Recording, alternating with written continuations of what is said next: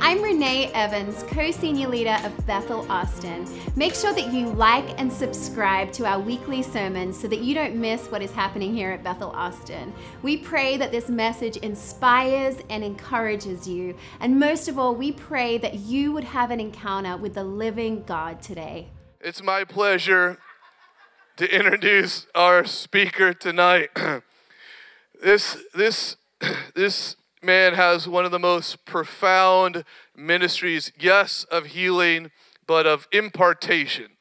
God uses him with such grace to transfer God's heart and empowerment to people that then they get lit on fire and that they're changing the world.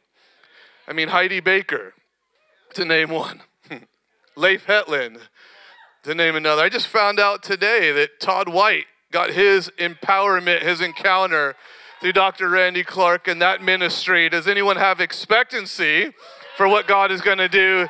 Please join me in welcoming Dr. Randy Clark as he comes and shares with us this evening.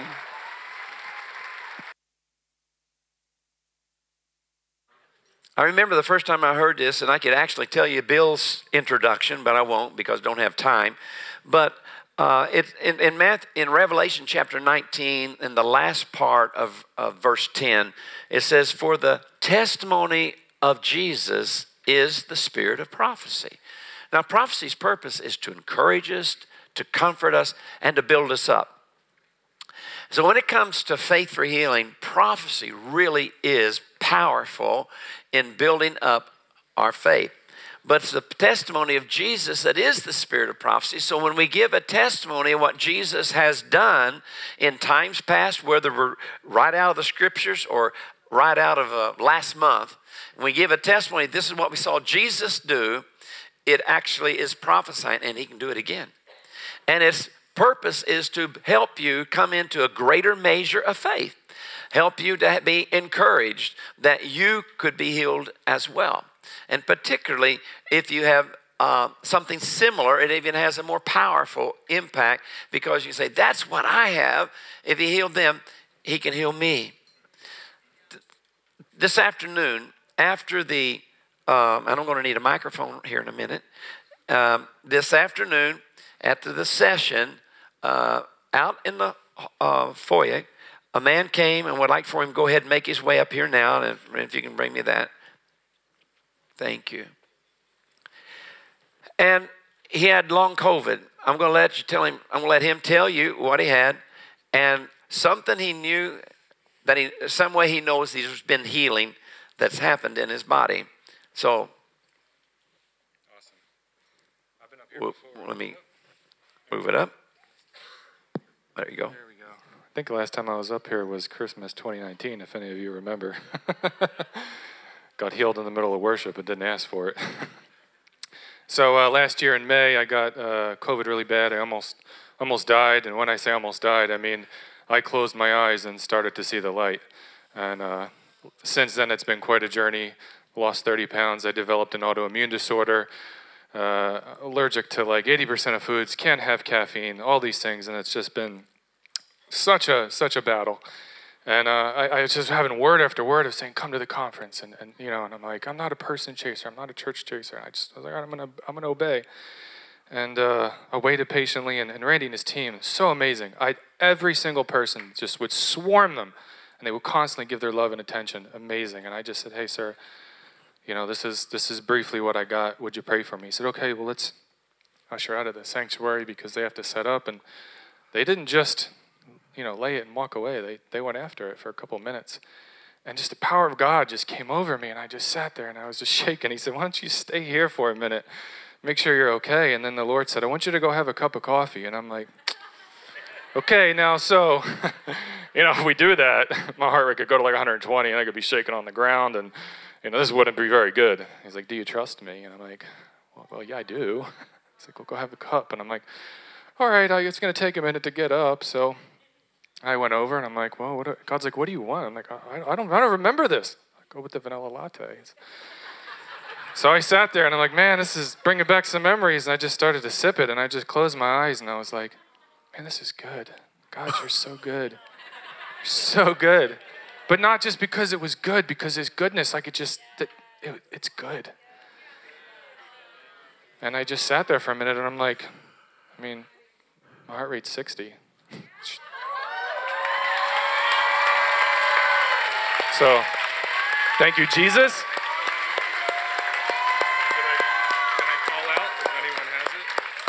Long COVID? Yeah, that's why. So, gonna do it. uh, if anybody is struggling with long COVID or an autoimmune disorder, I just want you to stand up. Thank you. Thank you, Jesus. Yeah. Thank you, Jesus. Yeah, thank you, Father. Jesus, you're so good. Thank you for everything you've given to us. Thank you for all these people in the room. Thank you for the people with the, the, the courageousness to stand. Thank you, Lord. Shem Yeshua, Baruch Hashem. Hashem HaMashiach. Thank you, Lord. Yeah, we just call forth the presence of God in every person standing. Thank Yes. you, Lord. They are your workmanship created for good works in Christ Jesus. They are the salt of the earth and the light of the world. Thank you, God. Yes, they are a child of God and a friend of Christ. We just speak holy healing fire to every cell and ounce of their body in Jesus' name. Yeah, where their feet go, the temple, the kingdom of God is. Thank you, Father. Their temple, the Holy Spirit. God, we just we just speak healing and life and restoration to every ounce of their body.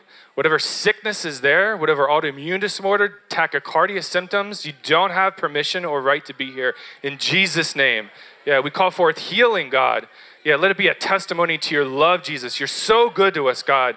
Yeah, just bring your presence, bring peace to their mind, to their heart, to their immune system, to their nerves. In Jesus' name, bring full restoration. No hesitation, no nothing blocking. There's an, an activity they can't participate in. Give them strength again. Let them rise up.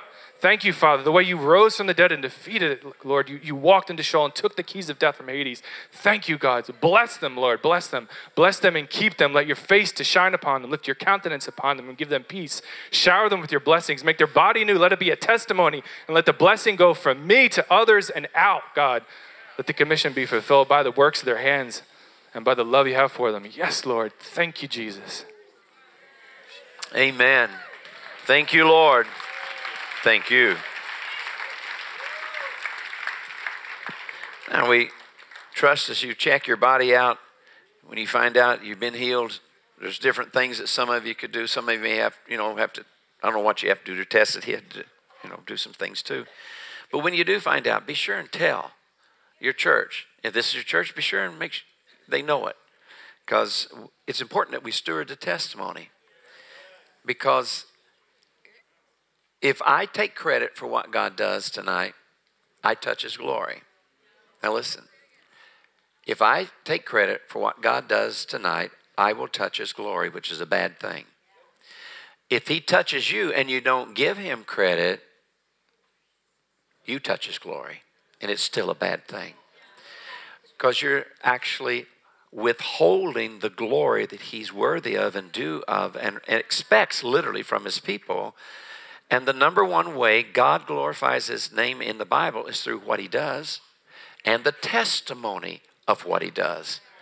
And he's very, especially, you look in the Old Testament too, he really wanted the people to have these memory stones, have these, these ways of remembering, and, the- and these were of the testimony of what he had done. In the Old Testament, the ma- number one way that was, uh, glory is associated with God is in the pillar of fire by night and the cloud by day. In the New Testament, the number one way God receives glory and is glorified is through the testimonies of healings uh, and miracles.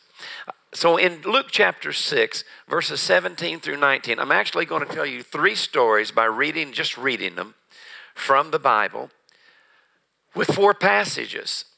And the reason why there's four passages but only three stories is I'm going to read one of the stories from both Luke and Matthew. And the reason for that is that you can see the chronology that I'm establishing as to when these stories occurred. That one story impacted the faith for another story that impacted the faith for another story.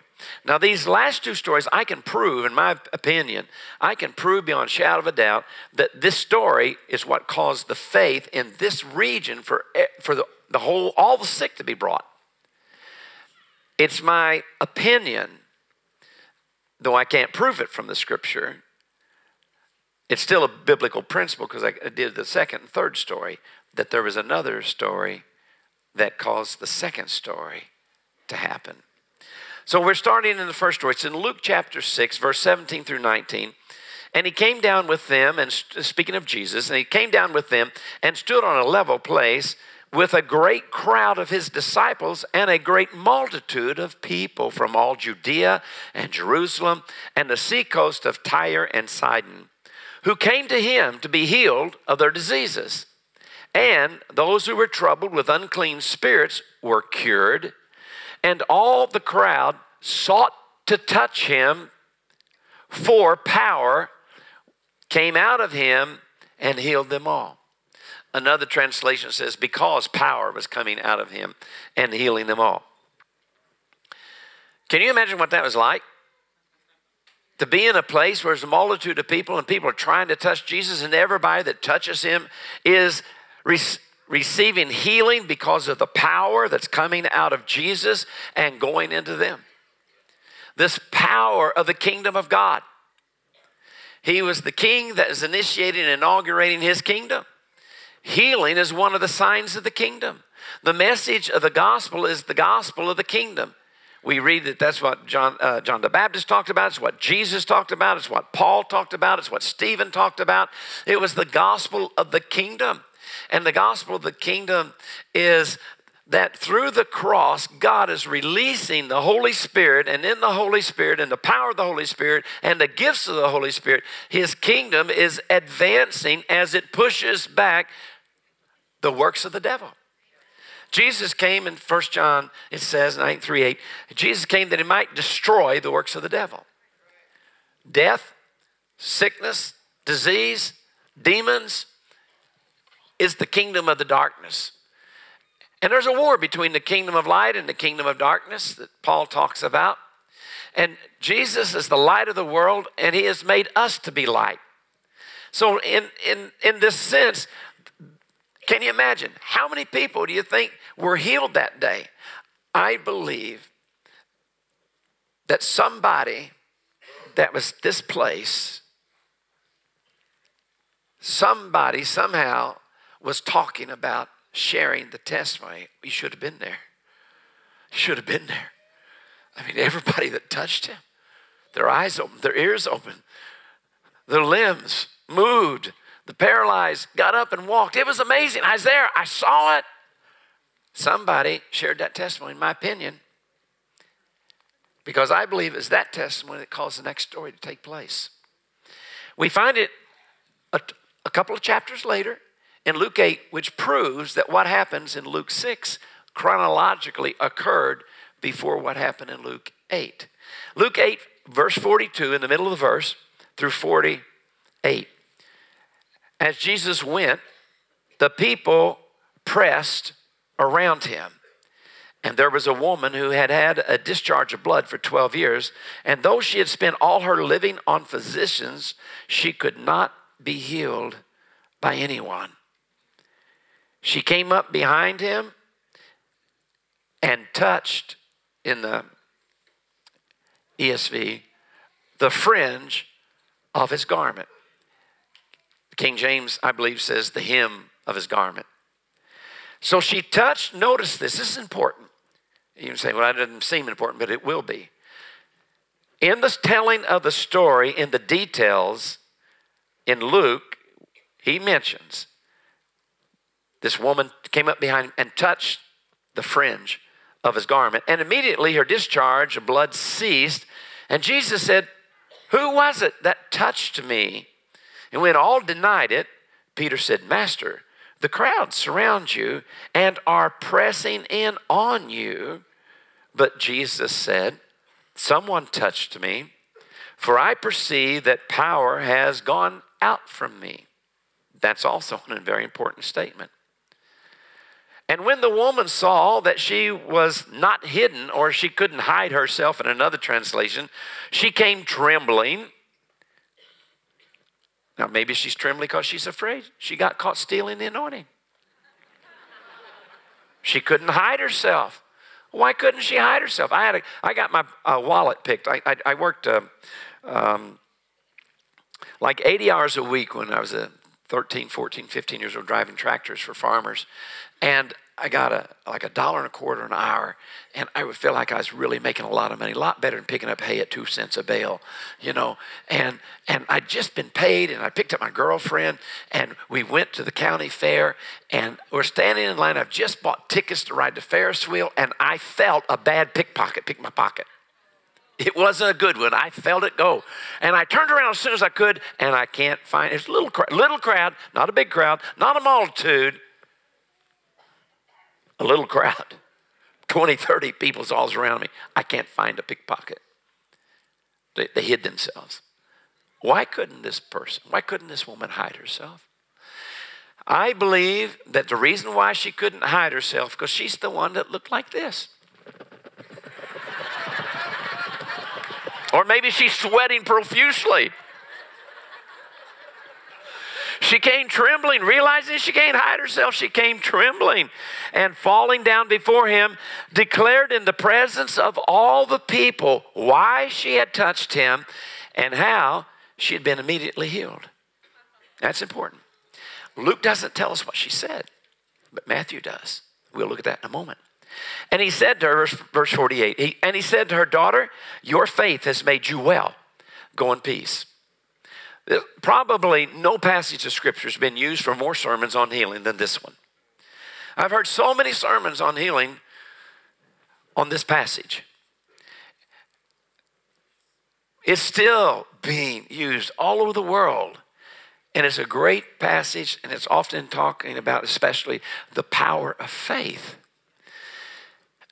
And Jesus said, Daughter, your faith has made you well. And that's true. But it's not totally true. It's only part of the truth. The full truth, his power that left his body when she touched the fringe of his garment is what healed her. She was healed immediately. But what's the relationship? All over the world, I use this illustration. It works so much better than English than it does Portuguese. How many of you believe your key will start your car? Okay. It's true. Your key will start your car, but it's not the full truth. Actually, it's kind of a half truth. Just take your key out there and just lay it on the motor anywhere you want. Just you know, just just touch your car if your key, and you're saying, "Oh my gosh, you're being so stupid." You're, you got to know how to use your key. That's true. You got to know how to use the key. Even when you know how to use your key, does your key start your car? Not really. In English, we have this thing we bolt on the engine, and I love the word we have in English for it. It makes this illustration so much easier to understand. What do you call the thing that's bolted on your engine that actually starts the car? Oh, doesn't that make sense? So what? It's easy. What starts your car? The starter starts your car. The starter is analogous to Jesus' power. The key is to your faith. They work together. The key causes the starter to work. Faith releases the power of God. Now, when we turn to Matthew verses 20 through 22, we have the same story, except there's a little bit added that Luke didn't include. Where it says, Luke said, she told in front of everybody, and that's important. In front of the whole crowd, she explained why she had touched him and how she had been immediately healed. Matthew 9 20. And behold, a woman who had suffered with a discharge of blood for 12 years came up behind him and touched both of them say the same thing. This detail is important. And touched the fringe of his garment. For she said to herself, this is what Luke didn't tell us. When she touches the fringe of his garment, she's saying to herself, she had said to herself, if I only touch his garment, I will be made whole. I want to tell you something. Your self talk is very important. I'm, and I'm, I'm not using it in a psychological way, I'm not using it in a secular way, but I'm using it about what you're believing, what you are expecting. Literally, is so powerful in influencing what you are going uh, to receive. But I want to say something. I believe that she didn't work up her faith I believe when somebody told her about what happened with Jesus, the multitude and everybody that was touching him was getting healed, it was that story that caused her to come to this conclusion that she is going to be healed. I believe that she heard the story and she said to herself, If I can touch him, if I can just touch his garment, I'm going to be healed. So when this happened, by the way, what we have right now happening is Pentecostal sacramentalism. and for those of you who are Catholic, and for the, they don't even know that this is actually sacramentalism. If you believe that the garment can carry the presence of Jesus, we ought to really believe that the communion, the Eucharist, the Thanksgiving, was meant to carry his glory, his presence, his power. That we who eat his flesh and drink his blood have his life in us, according to John chapter 6. I was in Australia. This started to happen, and I ended up, I had a pile this high, honest, this far, that high, belts, Bibles, pieces of clothing, handkerchiefs, and uh, I was getting ready to teach on the power of the Lord's Supper, the power of communion to bring healing to the body. And nobody knows I'm getting ready to teach on that. And all this is happening. They just keep bringing and bringing and bringing and bringing them. And I thought, this is weird. This has never happened to me before. And the Lord whispered in my ear, and a whispered impression I just set you up. And I said, Lord, what do you mean you set me up? I don't get it. He said, What are you getting ready to preach on? I'm going to preach on the power of communion to bring healing to our bodies. He said, This is your setup. I said, I'm slow, Lord. He said, This is a Pentecostal sacramental. They say they don't believe in sacraments, they don't believe things can carry the presence of God, but they do.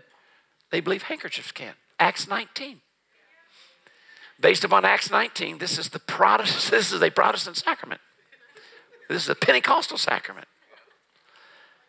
If they can believe that, then tell them that much more than clothing, I have promised grace, promised power, promised healing in the Lord's Supper. And I want my people to understand the great, how great a means of grace it is in the Lord's Supper for healing. So you may, may you receive more grace, grace upon grace, from one level of glory to another, and one level of grace to another. So, anyway, in this passage in uh, Matthew chapter 9, it's following what happened in Luke chapter 6. So,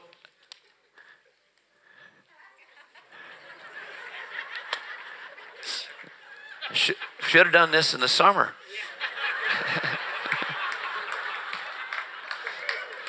No, I, I, seriously, I want you to know, I believe that in the power of faith, when people we pray and we bless.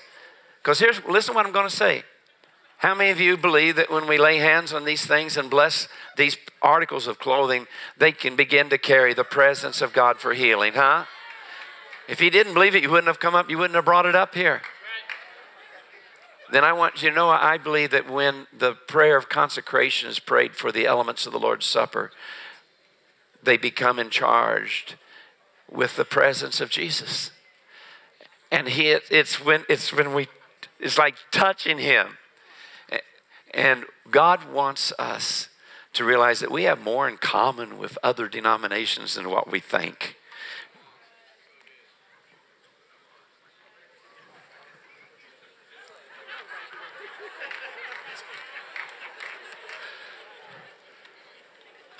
I'm not responsible for any lost clothing.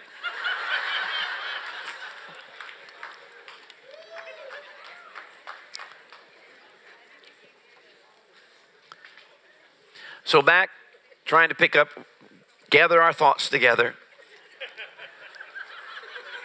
In verse 21, for she said to herself, If I only touch his garment, I'll be made whole. And Jesus turned and seeing her, he said, Take heart, daughter, your faith has made you well. And instantly the woman was made well. Now, to tie this all together, we need to turn to Matthew chapter 14, the last three verses 34, 35, and 36. You remember, and setting the context, when, when they get there, there's been a fight to get there. I mean, to get there, they've been in a storm. They've had to, Jesus had to calm the storm. And, and it's like the enemy was trying to keep the kingdom out of this place of darkness, the land of Gennesaret. So in verse 34, and when they had crossed over, they came to land at Gennesaret. And when the men of that place recognized him, they sent around to all that region and brought to him all who were sick and implored. Another translation says, and they begged him, begged Jesus, that they might only touch the, here it is again. I want you to see this. They begged Jesus, only let them touch the fringe of your garment. Now, if you go back through the Gospels and you study how Jesus mainly healed, he mainly healed by a command or a word or by the laying on of hands. He would lay his hands on people and he'd pray for them and they'd get healed. Or he'd declare something over them and by declaration and they'd be healed. Or a third way, he would tell them to do something to the like the blind man, go wash in the pool of Siloam, and when he did, then he could see. The, he looked for acts of obedience. He looked for, do this. And when they did it, that was an expression of their faith in what he had said, and they were healed. There's only this one place that mentions one story, even though it's two places, still just one story that mentions he they touched the fringe of his cloak. So when the people went throughout the land of Gennesaret and brought all the sick to him, why didn't they say, Jesus, just, just say the word? Because that's the way he mainly worked. Or Jesus, lay your hands on them. Because that's the way he mainly worked. Or Jesus, what should they do to, to obey your command that they might be healed? Because that's the third way they mainly worked. But only one story in all the Gospels where somebody touched the fringe of his garment, and they just don't say, let him touch you, like Luke 6. They, it's more specific. Let them touch the edge, the fringe of your cloak. I have read a lot of commentaries in the 52 years of ministry, and one of the ones that really makes me frustrated is commentaries of biblical scholars who are scholars, maybe more than biblical, but anyway. and they and they don't like this passage. This Matthew 14, 34 through 36, a lot of scholars do not like this passage. And they'll even say, you know, this is where we're moving from real faith to kind of superstitious faith. And they, they look at this moment and what they ask is say, well, they're just getting superstitious here. They don't understand how faith is created by testimony. And how the, the story literally is not superstition. It's just that if that's the way he got in, I could be healed the same way but it's not touching him. It's, it's, it's not a superstitious expectation. It's an expectation that if I touch him, power is going to come from him and his power is going to heal me. Not my superstition is going to heal me.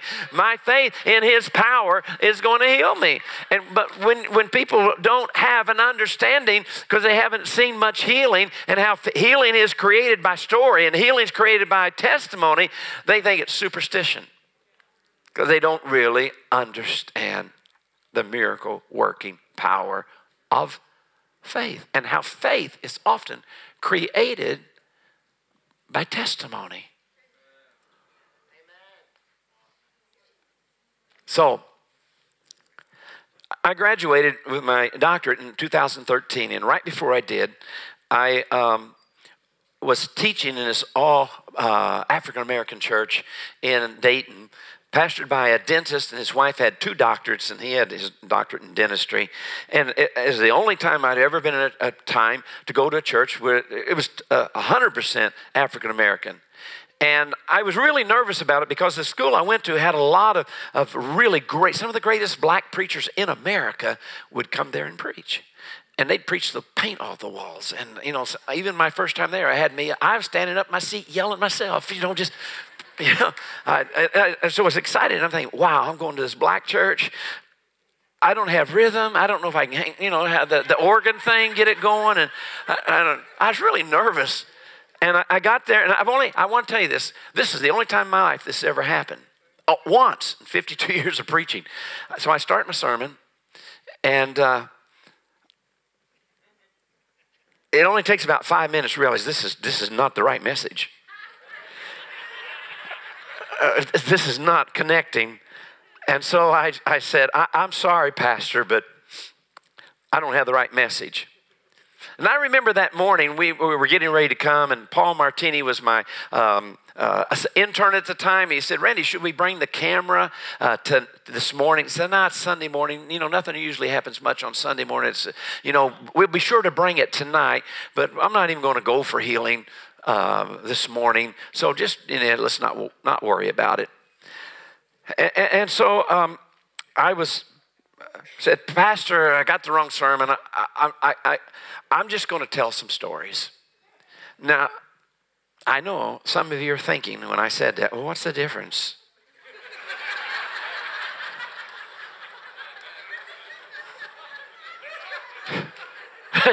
That's what your sermons are anyway. And I came out just like I did here, and I stood on the front, of, in front of the pulpit, and I started telling stories of what I've seen God do around the world. And as I'm telling stories, I suddenly felt a strong sensation of heat come on the top of, um, I, I think it was the left foot, but I'm not sure now. And I just said, without any explanation. Not, I didn't say this is a word of knowledge. Didn't explain what word of knowledge was. I, I just, in the middle of my story, I said, "Oh, I just felt heat come on the top of my left foot." And that's it. I just went on right back into the story. And um, I can preach through anything. I preached, you know, 60 some odd days in the first year at Toronto. And if you can preach through that, you could preach through anything. And uh, and I normally can't. And I get I get off real easy, but it was a miracle. Truly was. But what I can't preach, I can't preach if no one's listening. It just runs me nuts. And and and, so as I'm preaching, less and less and less people are listening. And i I can see they're all looking over there. And I, am thinking, what's going on that no one's listening? So finally, I, I quit. And I walk over here to see what's going on. And I got over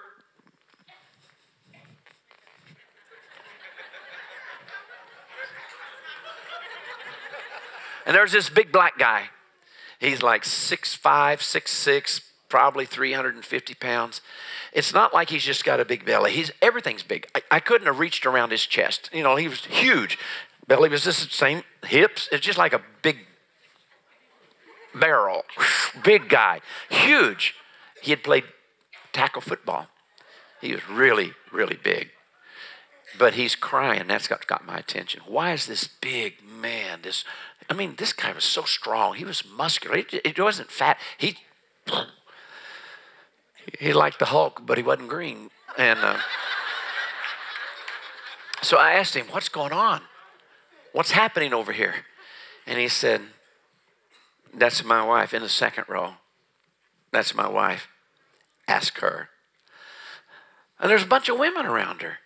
So I, I knelt down and I said, "What's going on?" And she said, I'm 28 years old.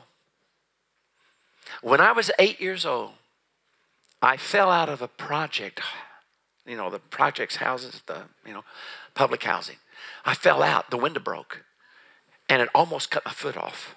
And it was hanging by like the Achilles tendon.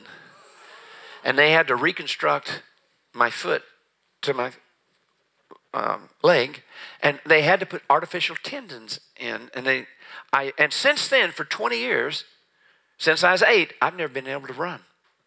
Since I was eight years old, I've not been able to curl my toes. Since I was eight years old, I've not been able to flex my foot. And if you can't flex your foot like that, you, you can't run.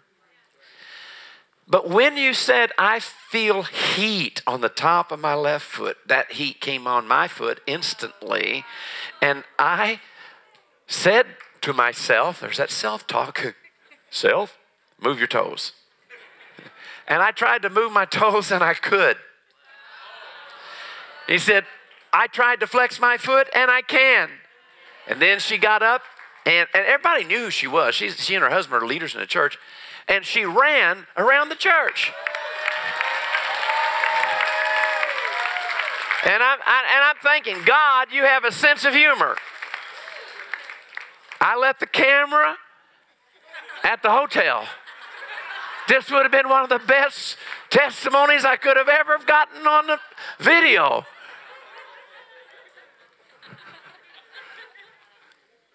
So that afternoon, I met with um, the leaders of the church, and I'm praying for impartation for the ones who really were touched powerfully. But she and her husband were in that group, but they weren't. They were in the back row in, in a room, and there were no manifestations on them at all. But I kept feeling like, not because I see manifestations, but I feel like God is saying, "Pray for that woman I just healed this morning." So I said, Would you guys come up? And they did, and I prayed for them. And I just, I said, and again, it wasn't like there was crazy manifestations or anything on them. And I blessed them and said, God, I think God, God did to you, He's now going to do through you. And there's going to be an anointing come on you and your husband. And, uh, and, and when that meeting got over, we had one hour to when the, the second meeting, the night meeting started. And uh, at the end of the night meeting, we're praying for people, and this guy came up. And oh, there's this psychiatrist that came because the, the, the professor that recruited me had been a very liberal professor theologically. I don't mean politically, but theologically. He's very liberal. He didn't believe in the miracles and all that stuff until we started school there. And within three months, he flips and he becomes our biggest cheerleader.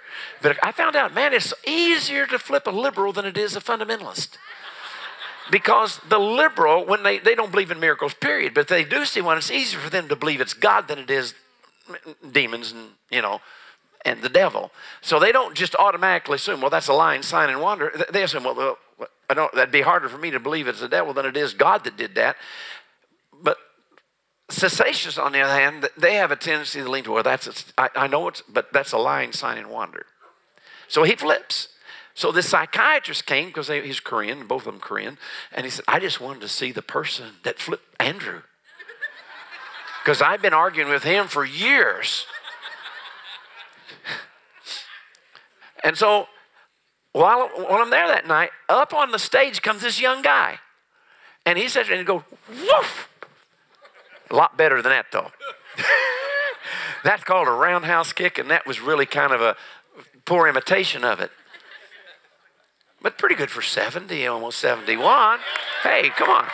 And anyway, and he, he does that several times. And then he's up there going, and I think, what's going on? And he says, Pastor, I used to, I used to participate in um, martial arts um, competition. And one time, several years ago, I was doing this roundhouse kick in professional, not professional, but semi professional uh, competition. And I heard a snap. And I've, I've never been able to do that since. I could not do this because something snapped in my knee. And I couldn't do this. And I'm wow, this is amazing. And then I got the idea, I wonder who prayed for them. So I said, well, who, who prayed for you? And he, he points over there. You know who he pointed to? The woman who just got her foot healed that afternoon we had prayed. And they're crying.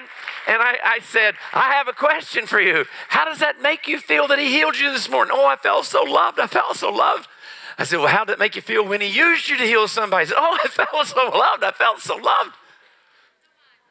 So I asked the guy, Have you guys seen this before? He said, No, the only thing we've seen healed is maybe a cold. And he was, they were both crying because God had used them. Now, so that was Sunday morning and Sunday night.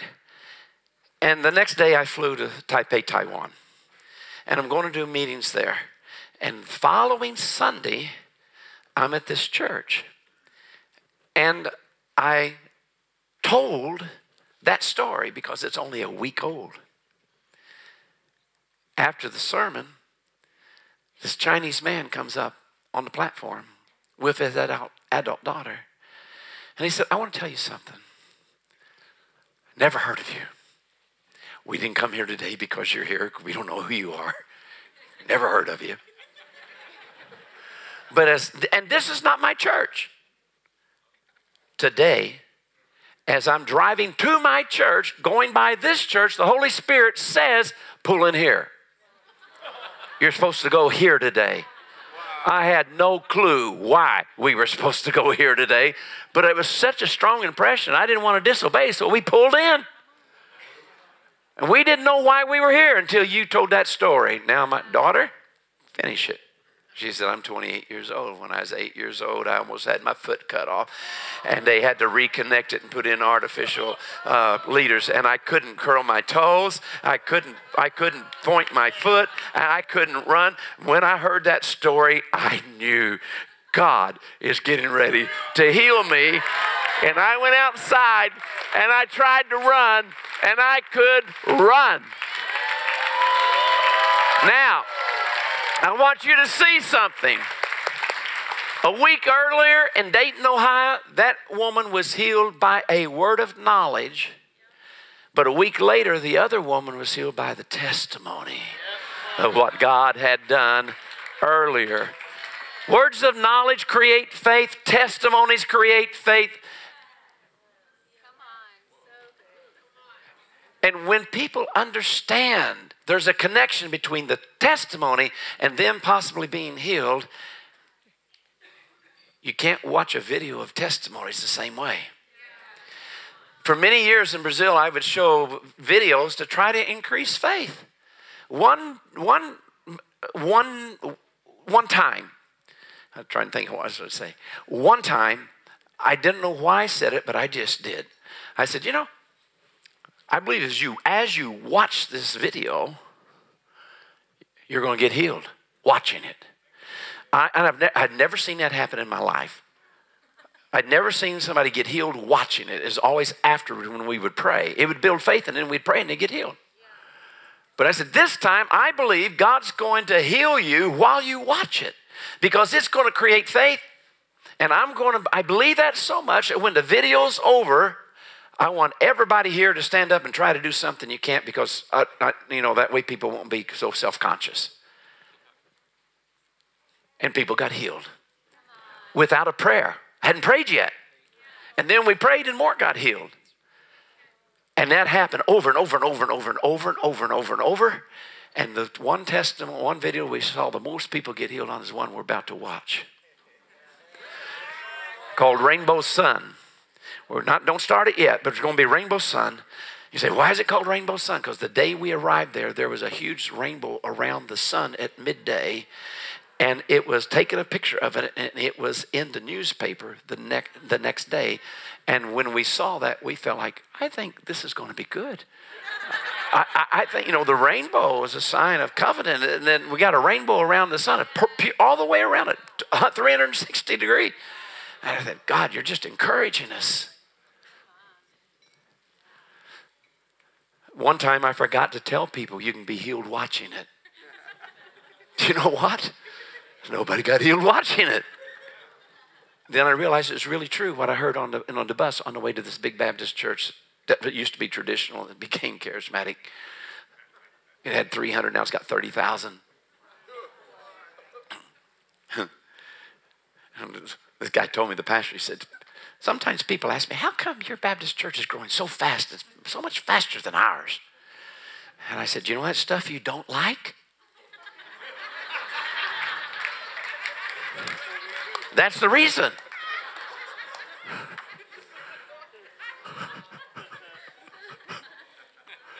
Sometimes in the United States, we think, well, you can't embrace the Spirit because you embrace the Spirit, you, you, you, you'll scare everybody off.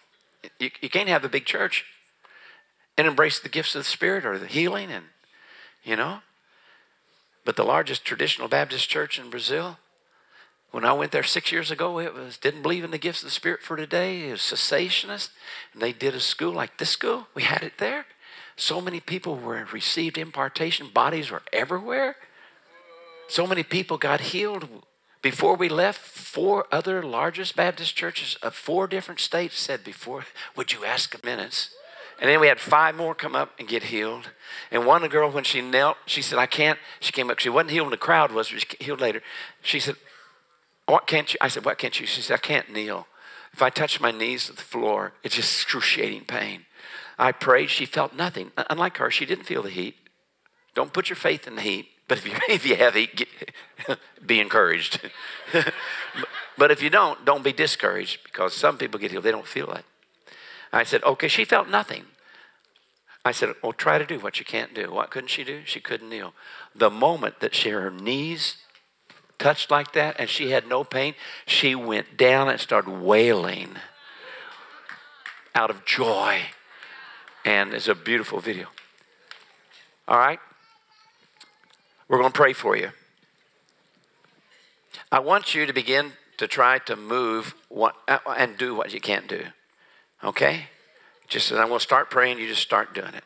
Father, I thank you in advance for what you're about to do. I don't know how you do it. My brain can't comprehend it. I don't even know what to say, even to command it. I just know, Lord, I see you do this for now thousands of times, and we thank you and we bless people that's got metal in their foot, in their wrist, in their elbows, in their shoulders, in their legs, God, across the knees, wherever there's pins, God. God, that one person had 30 screws in his body and metal bars and in the leg 28 and two in the shoulder and both of them got healed. So lord we bless the people that are standing and we don't we just say thank you. Thank you god. Pain leave. Movement be restored in the name of Jesus. Pain, leave. Movement be restored in the name of Jesus. God, I don't know if you bend the metal or it disappears. Either way, it's mirac- it's miraculous. So we bless them, Father, in the name of Jesus. Anybody watching online, if this is your issue, get in on this. Get in on it. God can heal you there just as well as here. In the name of Jesus, we bless him. Thank you, God. Thank you, God. Now try to do what you can't do. Check it out. If your pain level or your functional level has improved by 80% or more, wave both hands over your head and keep waving them for a couple of minutes. Check it out. Keep waving.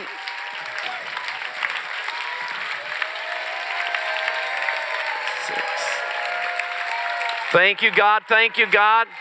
Thank you, God. Thank you, God. Thank you, God. Thank,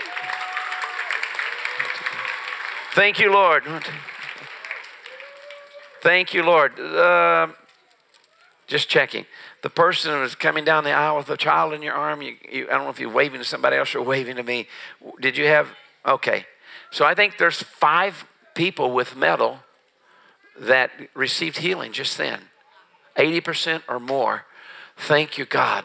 Is, it, is there another one back there? Six. Thank you. Thank you, Lord. Well, thank you for those. Is there somebody here? Another one? Thank you, Lord. Thank you, Lord. Thank you, God. Now, we, six. Thank you, God. All right. Seven. Thank you, Lord. Thank you, Lord. I got another one here. Eight. It's still happening. Thank you, God. Thank you, Lord. Give him the glory. Give him the glory. Yeah, thank you, God. Now we're up to eight. Eight metal. Thank you, God. Hallelujah. Hallelujah. Thank you, Lord. Another one. Well, wait, nine. Thank you, Lord. Is uh, thank you, Jesus. Thank you, Jesus. Is that the first time we prayed for the metal? Okay, how many of you are not 80%, but you're getting better? Would you wave your hand at me? Because you got metal, but you're not 80%, but you're better? Wave one arm. Okay? All right. Would you stand up? Those of you, you, had a, you got the metal issue, but you weren't, you're not 80%, but you're better. Or you may not even be better, but you're feeling God's presence touching you. Go ahead and stand up. Now, Lord, we thank you for that eight in the name of Jesus. We thank you for that eight in Jesus' name. And I thank you for what's about to happen. God, we bless what you're doing. We come in alignment and agreement. And according to Second Corinthians chapter 1, verse 18, so the promises of God are not yes and no, but in Jesus Christ, they are yes. And so through him, the amen is spoken by us to the glory of God. So the church says, Amen. Let it be, Lord. Amen. It's not yes and no, but it's yes. The promises of God are yes in Christ Jesus. So we say the amen. Let it be. Let it be. Let it be in the name of Jesus to the glory of God. Now, check out your body again. Check out your body one more time. And just don't try it one time, though.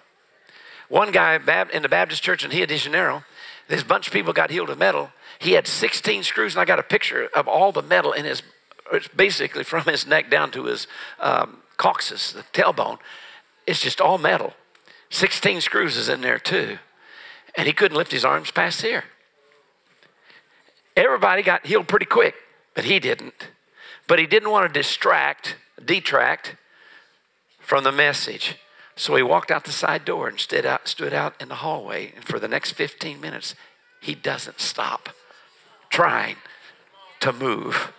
This is what you call faith.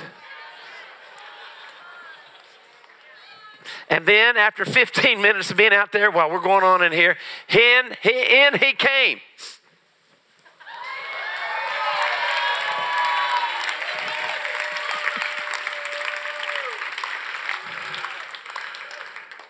Oh, well, we're going to pray. We're, we're giving, I'm just going to give you a little time to check it out because we're going to have it see in a moment. So I was preaching in this uh, church in Brazil, and this guy, um, oh, well, I'm telling it wrong.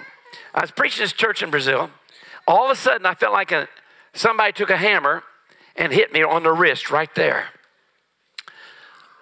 And I don't even say it's a word of knowledge. But when I was preaching, when it happened, and when it did, I went, I literally, it hurt. I went, ow. And right over there, where that guy that got healed tonight to come and give his testimony, wave your hand at him. Guy was seated, seated right there.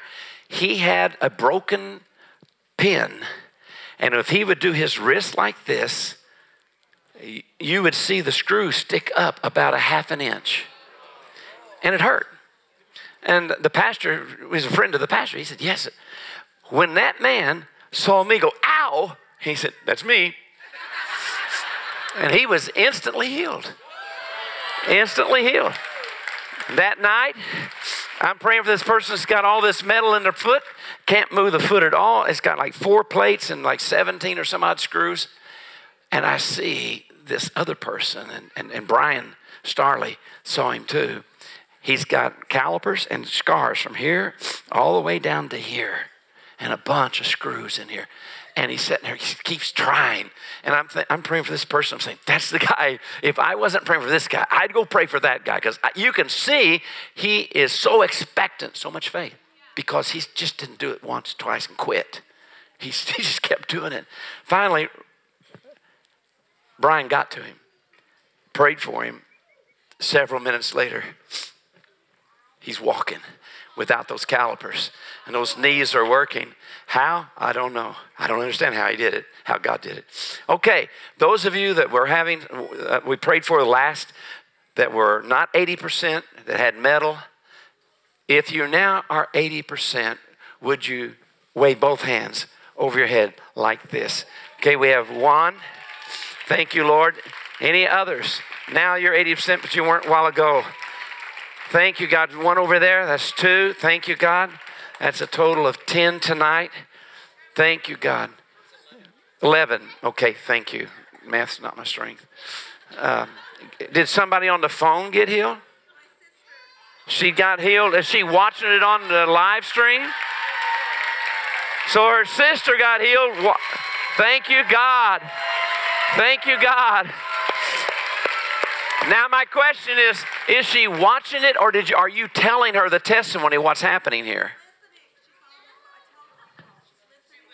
She's listening on the phone. Hallelujah. Hey, I, I listen. I want to tell you something. If you come up to me and say, "Can I stand in for somebody?" I Say, well, "That's old tech."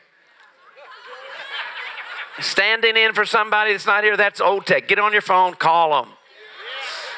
Tell them, what, you know, that this is about you. Hold up, let them hear. Let them, they can get healed there. We see it happen a lot. All right, thank you, God. Now, the other thing that I don't ha- I don't go for words of knowledge on because I've seen God do this enough that, like metal, it's one thing I have a big, a, a greater measure of faith for. It's psoriatic arthritis in women. I had never prayed for anybody and never met anybody to pray for I had psoriatic arthritis. I'm down in Brazil. This apostolic leader in Brasilia said, I won't, don't want you to go down to hear Joseph Garlington preach. I want you to stay up here. I got a, woman pastor. She's got really bad psoriatic arthritis. I want you to pray for her. I said, okay, I'll stay and pray.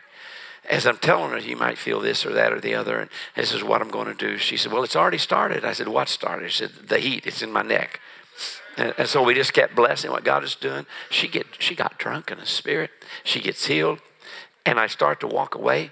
And somebody says, well, "We have one more one more pastor, another woman pastor." I said, "What's wrong with you?" She said, "I got the same thing, psoriatic arthritis."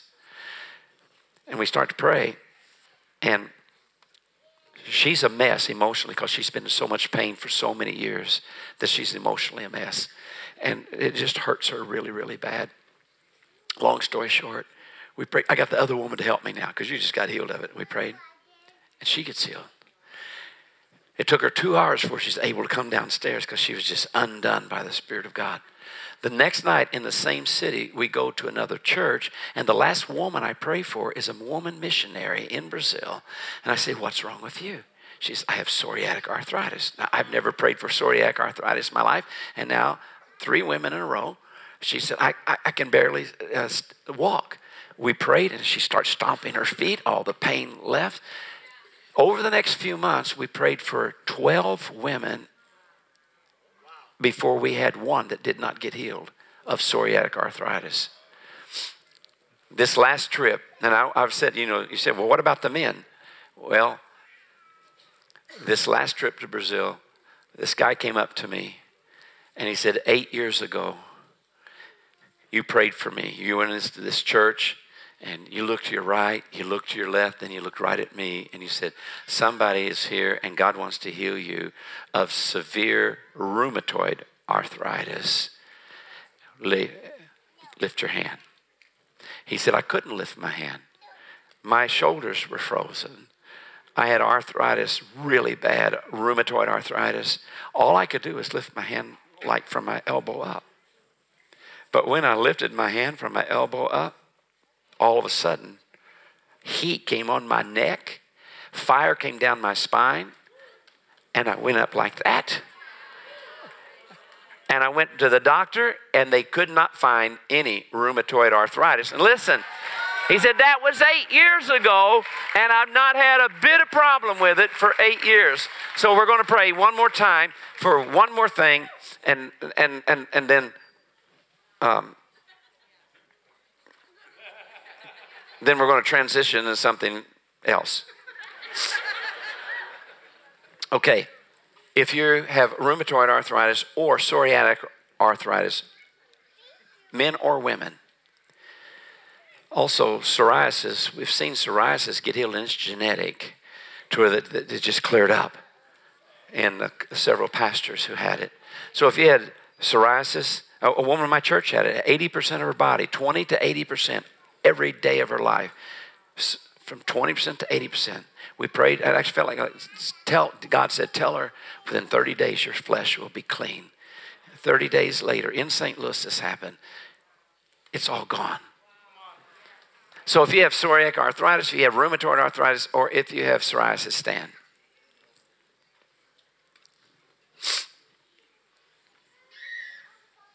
And they say, Well, I don't want to stand. That's all right. It's your choice. God said, Pray for the people who stand.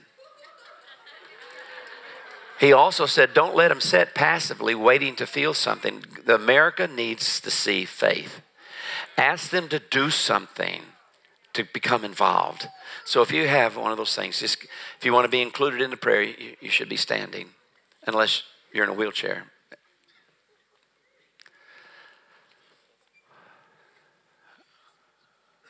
Okay. Father, in the name of Jesus, I bless everyone that's standing. I bless them, God. And I speak to their bodies in the authority of the name of Jesus. And Lord, we pray for your kingdom's power to come and all arthritis. God, we come against psoriatic arthritis. We come against rheumatoid arthritis. In the name of Jesus, again, Lord, I don't know how you do this, but it's amazing that you do. We speak the yes and the amen. Joints to be loosened.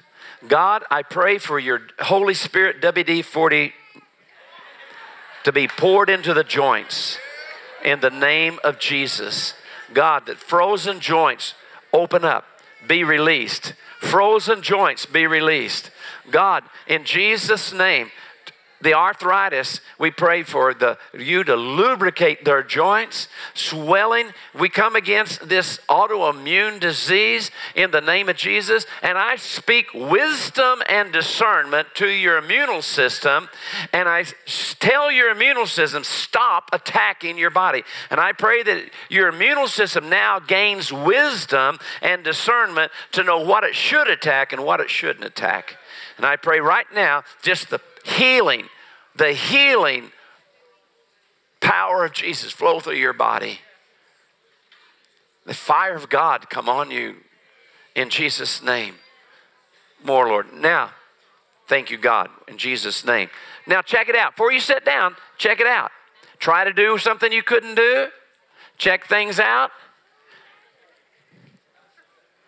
And if you are 80% better already, wave both hands over your head. We have one over here. Thank you, God. Thank you, Lord. Thank you, God.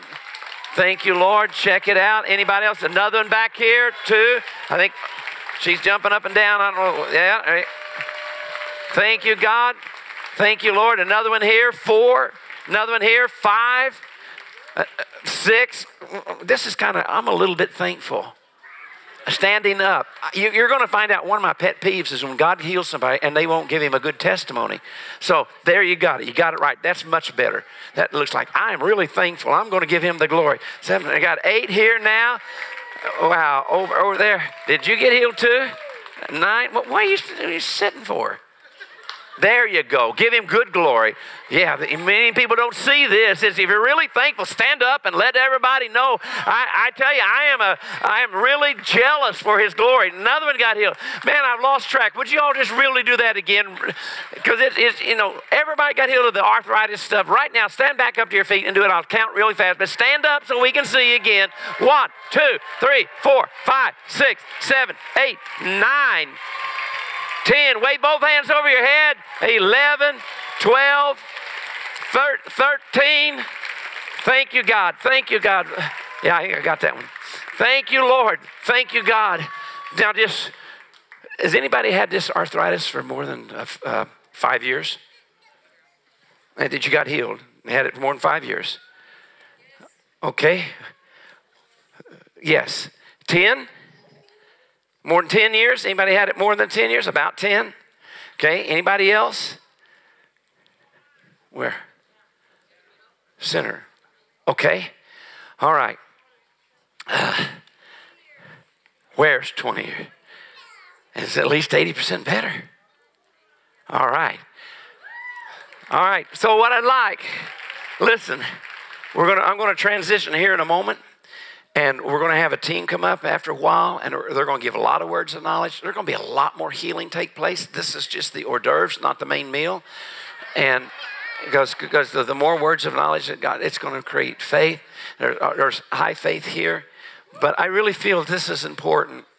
Um, the, the, sister here, if you would come up in, a moment, I'm going to ask you to give your testimony. And the woman over there, that it's, it's been almost 10 years, something close to that. If you two would come up, just tell a little bit about your story. Um, And as they're coming, I want to speak to you. Go ahead and come on up, these two. Listen, if you're here, I should have warned you earlier. If you're here and you're not a follower of Jesus, I'm not going to ask you if you believe or not in Jesus because even the devils believe and tremble. So it's not a matter of intellectual assent to some doctrine. Are you a follower of Jesus Christ? Have you become his disciple? And if not, I should have warned you. If you're determined you're never going to be, you shouldn't have watched this. I, am totally serious. I give this invitation this way in Brazil all the time. Did you know Americans, we think the, the worst sin are sexual sins? But Jesus didn't say sexual sins were the worst sins. He said the worst sin of all is the sin of unbelief. And how did he explain that? He said it would be better for the people of Sodom, from which we get the word sodomy. It would be better for them than it's going to be for the people of Capernaum on the day of judgment. Why? Because the people of Capernaum saw the miracles of God and persisted in unbelief. And the more light that you see, the more accountable, accountable you are. The other thing, though, I'm glad you did stay, is because the Bible says the goodness of God brings us to repentance. You have seen the mercy of God in this place tonight. You, you have seen the good news of the gospel of the kingdom pushing back darkness, disease. But He also can set you free from your demons. And He wants to cancel the sentence of death that's over you. He wants to take it away. Matter of fact, He already has taken it away, nailing it to the cross. And you can enter into the life that He has for you. All I'm going to do is I am going to count from 10 to 0. When I get to zero, the invitation's over. But if you want to re- renew your commitment to God in a sense, you maybe you've backslidden. Maybe you've never really had a true conversion. You've had a false conversion because it didn't really bring about any change in your life and you'd like, and the Holy Spirit's drawing you to give your life to Jesus. And you say, I don't know what that means. Well, you feel like I'm talking to you. You feel like, and sometimes you get this knot in your throat and tears in your eyes, and it's like God's wooing, He's knocking. And so I'm going to ask everybody to stand to your feet. Everybody. And you may be here and you may be a boyfriend, girlfriend, husband, wife, friend, significant other, whatever. But I do think a woman knows what a woman is. But anyway.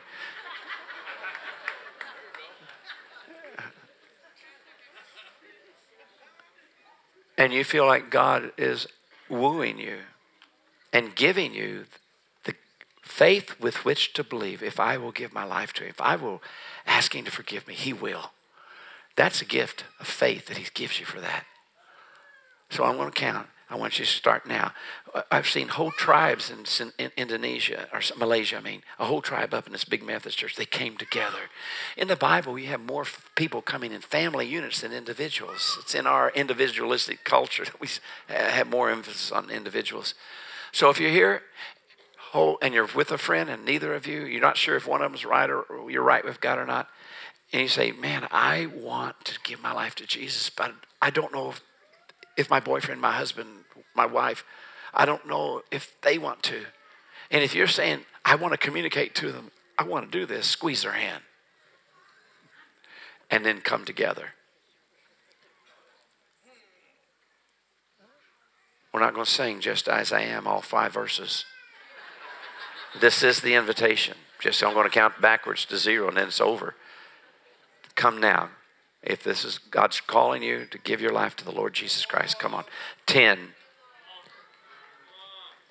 9, come to the Lord. Come now. 8,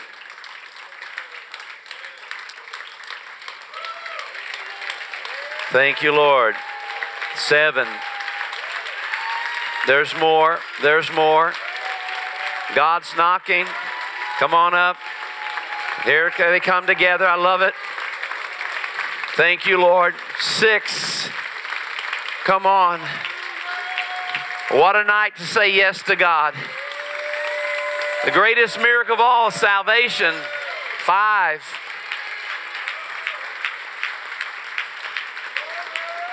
Four.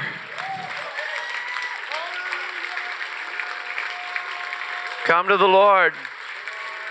Come to the Lord. There's more coming. Church, this is really important. Come on up. Come on up here. Come on up here. You guys, why don't you come over here? All of you come here in the front here together. Yeah, more coming. Thank you, Lord. Thank you, God. Thank you, God. Thank you, Lord. Four. Now let me let me let me say this to the people here. Four seconds left. I want to tell you this real quick. When I was 18 years old, for 11 months I was a hypocrite. For 11 months I was in church three. I was a youth leader and I was in a Baptist church three times a week. And I was stoned every day that summer. And I was had a lot of other stuff I was doing wrong. I was a double hypocrite. I was pretending I was something when I was in church, but I was also pretending I was something else when I was out with my druggy buddies because I knew this is not me. I gave my life back to God on Sunday night. I was the only one that had a job, my two best friends. So I bought the drugs and supplied the, for them it wasn't heavy stuff, just marijuana. And uh, they're mad at me because I gave the drugs to the youth pastor to flush down the toilet. And now my friends are mad at me. But one of my friends was a, I was a hypocrite Baptist, he was a hypocrite Catholic.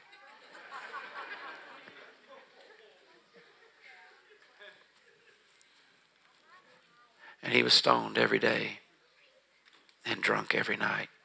His dad was an alcoholic. Alcoholism ran in the family. And there was this one moment I did not seize upon. And we're talking when he's got me by, my, by himself. He said, Randy, I appreciate what you've done because you were a hypocrite. I'm going to do the same thing. When I get older, I got, I got some wild oats I want to sell right now. But when I get older, I'm going to do what you did. And I'm going to become a good Catholic. I'm going to quit getting drunk all the time and stoned all the time. I'm going to start going back to church. My friend, whom I named my daughter after, Johanna, my friend had good intentions. One day, I'm going to get right with God. Four days later, we're coming down the highway. My cousin behind me said, Clark, if we had a wreck right now, you'd die and go to hell. He was really mad at me. I said, No, I wouldn't. Uh-uh. I really wouldn't. I got things right with God.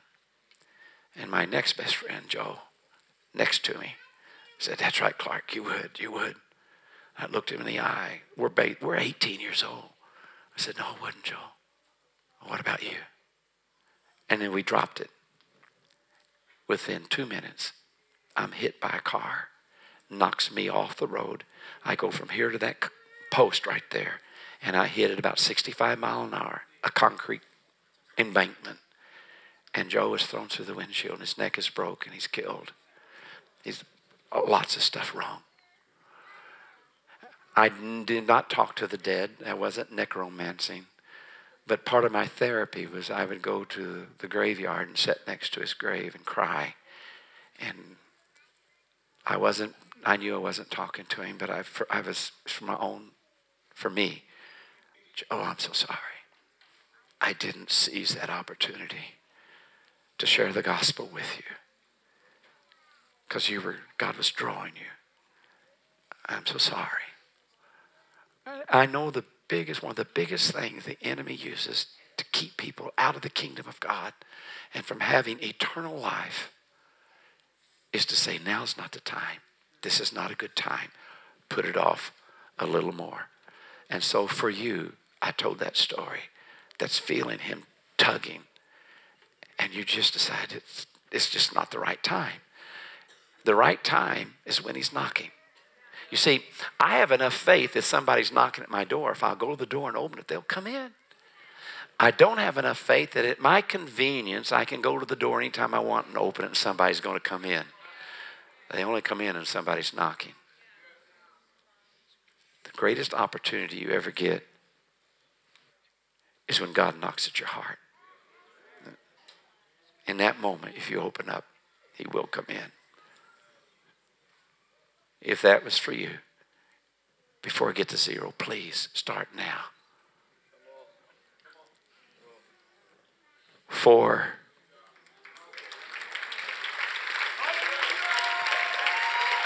Three. Come to the Lord. I'm not asking you to come to the church. I'm asking you to come to the Lord Jesus Christ and give Him your life.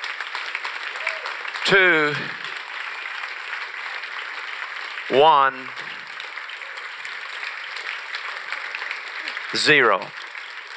Can come in, come here, come up closer, closer, closer, closer.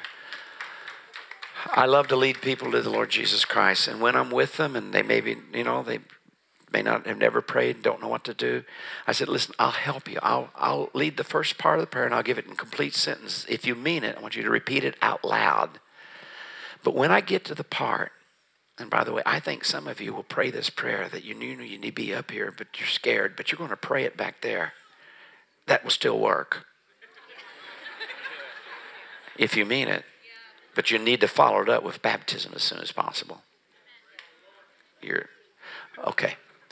When I get to the part that I say, Hear my confession, I can't lead you anymore. I don't know what you feel guilty about. I don't know what's the things that you have the most regret for that you've done in your life. I don't know the things that's just like a heavy burden that you'd like to unload. Only you know that. And I'm not going to ask you to pray out loud enough that anybody hears you. You have an intercessor for you, Jesus Christ. He is your advocate. And in your confessions, like defense attorney, here's my case. But I do want you just not to think the words in your head. I want you to say the words, but you don't have to have any sound, but form the words of your lips. I'm going to give you a couple of minutes, and then we'll come back and I'll pray, and you, you pray after me if you mean it. Okay? All right. You ready? All right. Father, thank you. Thank you for drawing me convicting me of my sin, and giving me faith that you will forgive me. I know I've sinned, and I'm sorry for my sin. My sin against you and against other people. I ask you to forgive me because of what Jesus did. I believe that you will because I believe that Jesus died in my place. He took my sins. Lord, I'm sorry. Hear my confession. This is your part now. Don't have to say anything out loud, but form the words of your lips.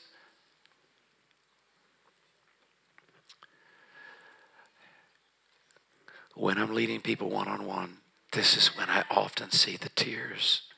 This is where people often are touched at a deeper level.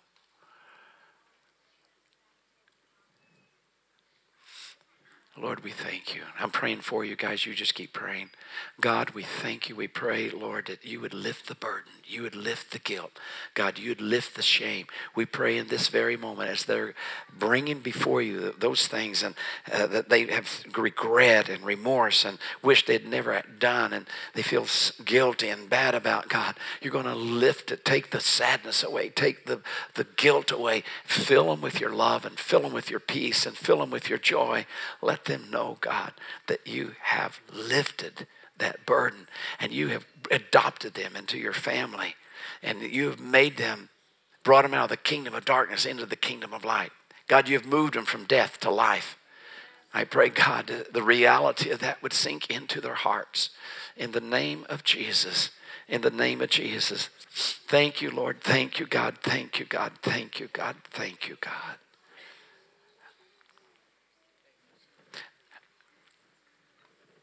Thank you, Jesus. Thank you, Jesus. Just as what you've been doing, if some if the, the things come up and you feel, oh gosh, I really feel guilty about that. I didn't even tell the Lord. You can tell him later. I want, to, I want you to pray with me now. Thank you, God, for hearing my prayer. Thank you for forgiving me. I receive that forgiveness. I believe that you have accepted me. That in Jesus, I have forgiveness. He is my righteousness. He is my sanctification. I am in Him. Thank you, Lord. Thank you for forgiveness. Thank you that I have eternal life. Now, Lord, I want to live victoriously. So I pray that you would fill me with your Holy Spirit. In the name of Jesus. Amen.